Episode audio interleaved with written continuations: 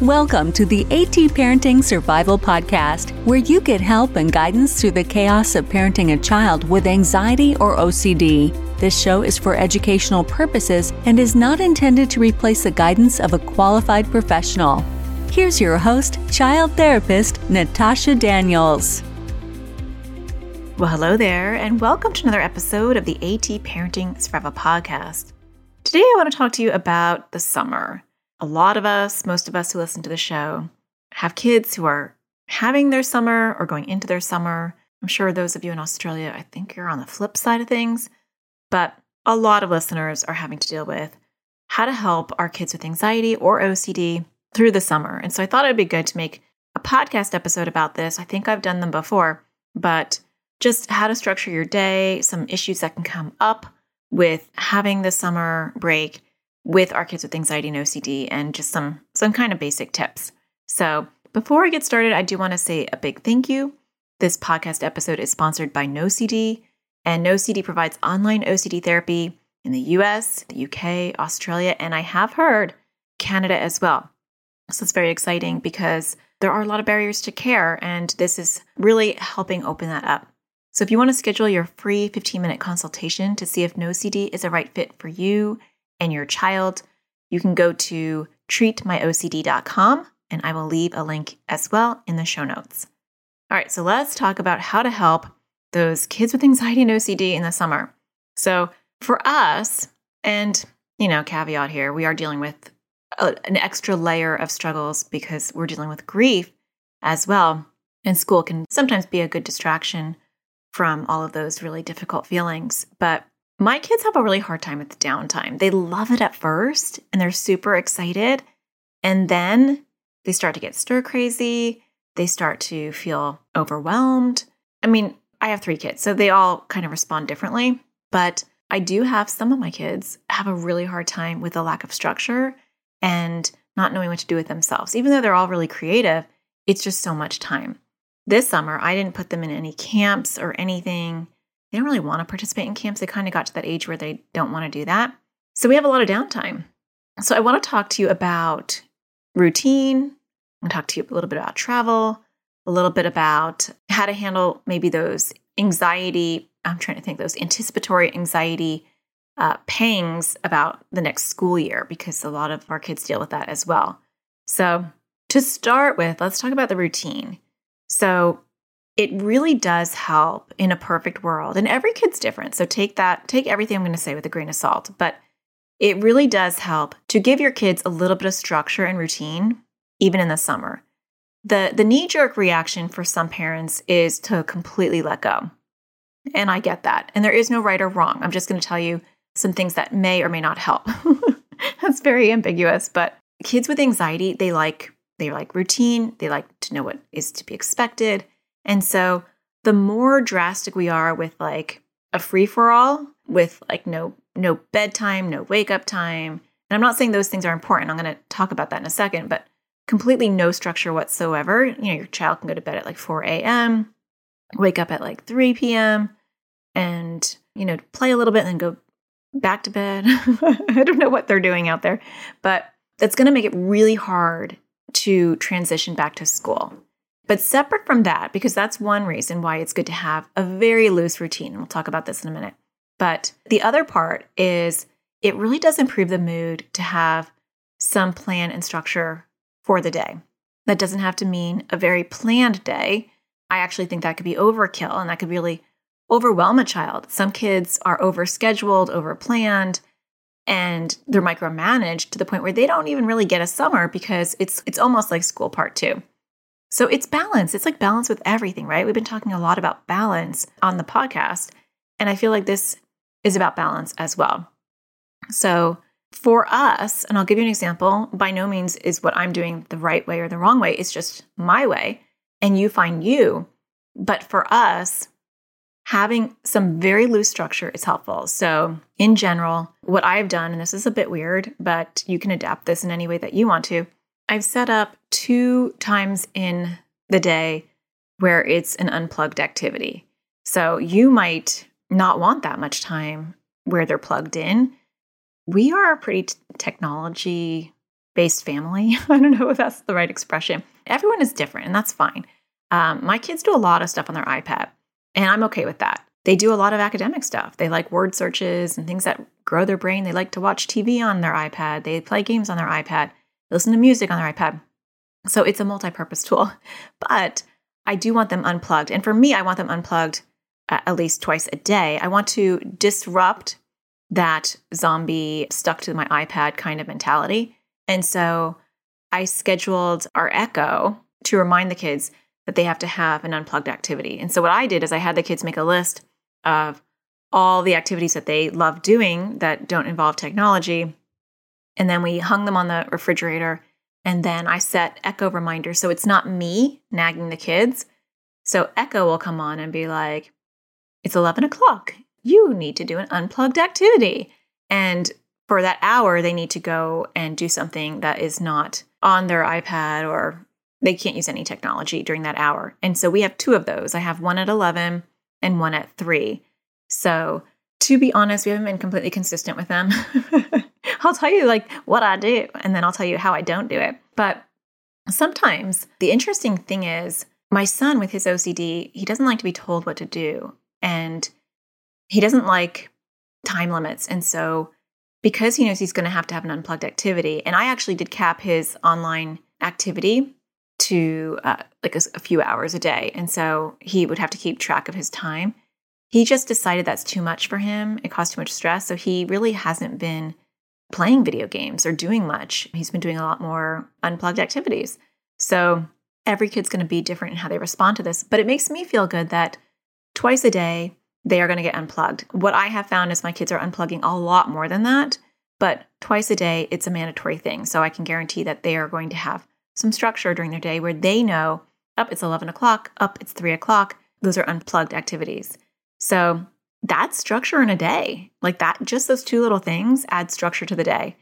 The other thing that we do is we watch, not that you have to do this, we actually started this when, um, after my husband passed away, as kind of a family bonding thing, which is weird. But we watch Survivor every night.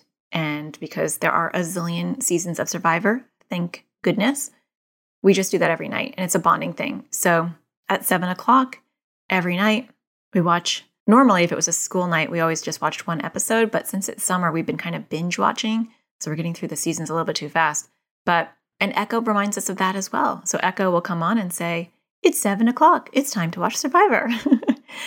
The reason why I'm using Echo, or if you have an Alexa or whatever, to notify the kids is because they tend to not get as mad at her as they would at me. She's not as naggy. She's just re- she's just repeating what she's programmed to say. And so even if I have to follow up with, hey, you know, it's seven o'clock, come on down, or hey, it's three o'clock, remember, you have to get off. I'm I'm the second, not the first nudge to do that. And so it's a little bit easier for me because I'm not the first person delivering bad news. And they've been handling it really, really well. I actually expected a lot of pushback and I haven't been getting really any. So your family and your kids might be different, but that that's something to do is maybe create some loose routine and you know pin it up or have an echo or an alexa or or set a reminder so that there's some there feels like some structure to your day the last thing that we do typically, although there have been exceptions, is they still have a bedtime. So my two youngest are nine and 11. I don't have a bedtime for my 17 year old. I'm um, trying to get her to, you know, self regulate, but they go to bed at 9:30. And I'm trying to think. School nights, I think they go to bed at nine. So it's like a half hour difference. And that adds routine because it keeps them on pretty much the same sleep schedule that they would have when they're in school.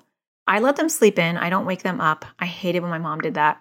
So they can sleep in. That's just me. You might be different, but there is structure. So that is all the structure I do, but that is structure enough. And so, you know, I have 11 o'clock, 3 o'clock, 7 o'clock reminders, and a bedtime. And that's it. Those are anchoring our day.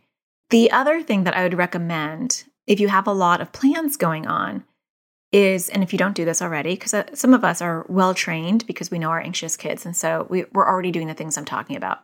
But so this might just be a reminder for you. I have a calendar, it's on the refrigerator, and I write what we're doing for that entire month because we have pockets of travel. And so my child's not three, but I'm finding that it helps all of us to have a visual. It even helps me. So we can look at the calendar and you can see at any given moment, up oh, in two weeks we're going away. Up in, you know, in three weeks we're going to go away for two days. And so they can look at the calendar and I only put things that impact them on there. I don't put my stuff. So it's purely just to help the kids. Uh, the other thing I do that I had done kind of for me, but I feel like it's it's very comforting for the kids to know what what is going on in our day. So I have a whiteboard. It's in the kitchen and it's actually hanging on the door to our pantry. And every night before I go to bed, I write the date for the next day. So I'll write like, oh, it's June 15th, it's Tuesday. And that actually helps anchor them and not get so disoriented where, you know, in the summer, every day can look the same. So that definitely helps. I'm trying to remember if I did this before my husband died. You know what? I don't think I did. Yeah, I don't think I did. I think this happened after he died because grief can make you feel really disoriented. And so I think I started doing that at that time. So it's very helpful though in the summer as well. So I write the date and the time. I do it before I go to bed and it kind of helps me. These routines help stabilize me too. It anchors me in in the day and the structure and the routine has kind of helped me through my grief not feel like so disoriented. But that's a side note. I'm sure most of you aren't going through grief, but some of you that are listening, um, that might help you as well. And then I'll write down what's happening that day. So, uh, and I try to only write the things that will impact them, even if it's for me, like I have an appointment or I have to like go to the doctor. I'll write that on there because they're not going to have me available. And so I want them to know that. So on our whiteboard, because I do meetings in, I don't really do meetings, but I'm trying to think what I would write on there. Like if I have a therapy session for me, like I'm getting therapy, it'll be at home. And so I'll write that on the board so they know that I'm not available at that time and to not come into my home office. If you are planning on like going to a birthday party or if you're planning on going to the pool the next day, it does help to write that and maybe give a loose time frame as well. If you don't want to get trapped into like time frames because they're going to freak out if like at 12 o'clock you're not leaving the house to go to the pool, then leave the times off. But you can put them in uh, sequential order so they can kind of see what the structure of the day will look like. That can really help. Don't discount the power of a calendar and a whiteboard. I know it sounds cheesy or it seems obvious, but a lot of us don't do it. And it really does offer a lot of stability to kids to know what's happening each day. If I don't write anything on my whiteboard, the kids will say, What's going on today? Or if I talk to my oldest daughter who's 17, she'll say, I know that. I already saw that on the whiteboard. Or did you put that on the whiteboard? So she's even using it. So it can be helpful. Okay, so we talked about routines, calendar. Uh, let's talk a little bit about challenges and exposures. You know, a lot of times parents will say, you know, all of his issues are around school. So I think we're good to go. We're just going to take the summer off. We'll pick it all back up in the fall. I get it. I totally get it. I would love to do that too. And for a period of time, we did do that. I was pretty hands off. But right now, we have to kind of step it back up. The summer is a great time to work on your child's anxiety or OCD. So even if they're not as triggered because they're not going to school, you can tap into that theme. If they are worried about separating from you, you can work on that during the summer. If they're worried about getting the wrong answers or participating in a class environment, you can go to places like Outschool. Have you heard of Outschool? I think it's outschool.com. That's O U T school.com. They're not a sponsor. I'm just telling you what we use. They have like a ton of classes and they're all virtual, right? They're Zoom classes, but that's good practice for the kids that have some social anxiety or have some fears of perfectionism or have worries about participating in class. So you can kind of, you know, simulate what that would be like in a school environment by by doing stuff like that. That can help. So don't drop the ball on the exposures or challenges if you're working on those. If you've taken my online class, you know what I'm talking about. Those are really important to do and to work on in the summer so that you don't lose speed and you know you're going to set yourself up for for more success come the fall. And some some kids anxiety and OCD is actually worse in the summer because the distraction serves as kind of a unhealthy coping mechanism and so they're not really having to focus on their anxiety or OCD. So the downtime of summer actually becomes a lot trickier and harder than when they're in school. And some kids are the complete opposite. So you just have to work with that. And regardless of whether it's an easy time for them or a harder time, you still want to do those exposures and challenges for their anxiety and OCD. Okay. The last thing I want to talk about well, two things I want to talk about travel. So if you are traveling, you really want to consider a lot of stuff. First of all, you want to do a lot of preparing. Even if your child's like 17, you want to prepare. And so we do a lot of talking at our house. This is what it's going to look like. This is the time we're leaving. This is what we're going to do when we get to the airport. This is what we're going to do when we get off the airport. This is what our week is going to look like at the place that we're visiting. Very, very detailed because anxious kids like to mentally prepare. And so that is a good thing to do. If you have anxiety or OCD issues and you're not going to necessarily want to work on them while you're traveling because maybe you haven't even mastered them at home, then you want to bring some things that will help. So, like for my son, he's got ARFID. So I packed a lot of protein bars in case he wouldn't be able to eat some stuff that, you know, when you're traveling, you don't really have as much power or control over the food. I did buy him protein shakes because I knew he would drink them. As soon as we got where we were headed, I went to the grocery store and I bought him Pediasure so that I knew he could at least get calories in him while we were traveling. So you want to think about those things. Think about what your child's anxiety or OCD themes are and, and not necessarily how you can accommodate them, but when we're traveling, we really aren't in a position to try new things or push them in a lot of areas that are uncomfortable that they haven't even worked on yet. Now, granted, a vacation will, will bring that up anyway. We went to Minnesota and we were visiting my husband's uh, sister and her family. And there were a lot of natural exposures. We went to the boundary waters and there were a zillion, a zillion, a godzillion, a gazillion bugs, but bugs that bite. And there were leeches in the lake. There were all sorts of exposures. There was a, a mouse in our cabin. There was a lot. there was a lot going on.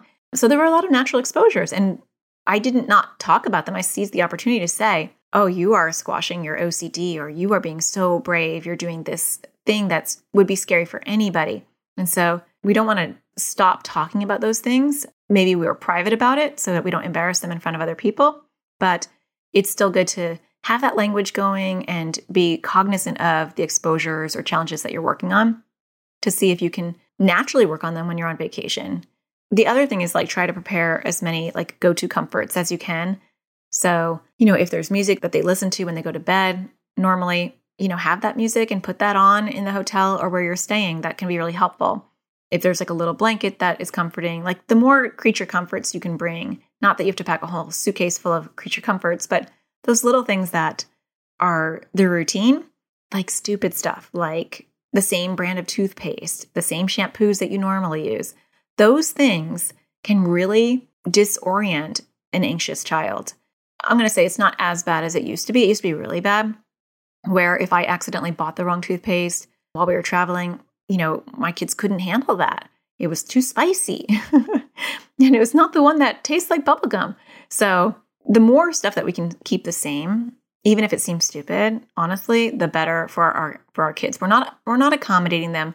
We're making it a good trip. When we're an anxious adult, I do the same thing. You know, I get my snacks. If we are in a hotel, you know, I'll go get my favorite drinks and put it in the refrigerator. Like we're creatures of habit too, and so we want to recognize that with our with our kids with anxiety and OCD. The last thing is helping our kids transition back to school. So I know my daughter, my youngest daughter, who's nine, she started to worry about going back to school the day after school ended. I'm not even kidding. So she was having, and she was having nightmares about what teacher she's going to get and what what kids will be in her class. And this is easier said than done, but we talked about back burnering it. And I said, you have all summer and you can choose to worry about this the entire summer, which would be really sad. Like, right? Eight weeks. I think we get a pretty short summer here. Eight weeks of not really enjoying your summer because you're so worried about school and you can't do anything about it anyway.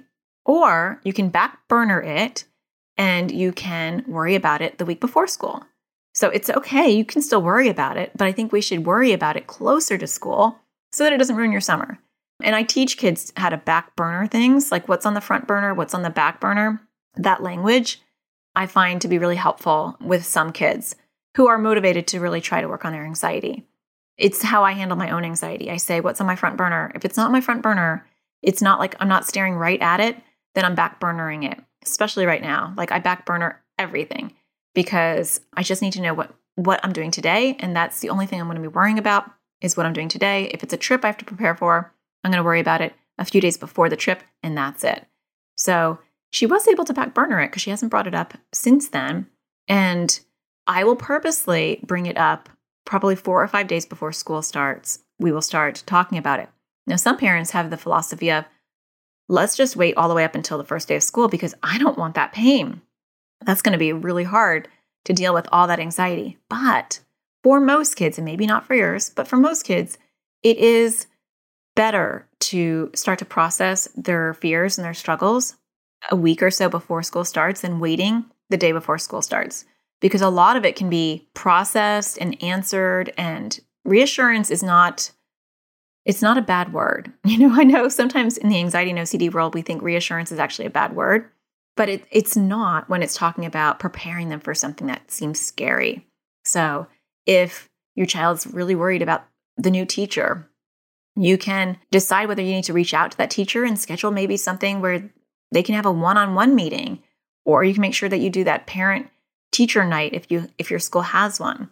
Um, who knows what's going on in the world today with COVID, but you can address those fears a little bit easier than you can if it's the night before school. And so the more kids who are anxious process their fears, typically the easier it gets over time. It won't feel easy, but you're spreading it out, you know, 4 or 5 days instead of one day, which normally can be helpful. So, dealing with those anxiety fears, you know, shelf those, back burner them until you are pretty close to going back to school. So, I hope you enjoy your summer. And I think the important thing, too, I'm going to end with you. I have done the last two podcasts focusing on you. Two podcast episodes ago. What episode was that? I think episode 213. I talked about compassion fatigue, which is you know, just when we're tapped out and we don't have any more compassion for our kids and their struggles, and that that's about being human. And to piggyback on that, I think it's so important for us to ask ourselves, what does summer look like for us? What do we want? What do we need to recharge over the summer? Because your schedule is different too, probably. Maybe not. Some of you might just be dropping your kids off to camp instead of school, but everything's pretty much the same. But for some of you listening, your whole schedule looks completely different. Maybe you're not working and you have your kids all the time. So I think it's important and helpful and healthy to ask yourself what do I want this summer?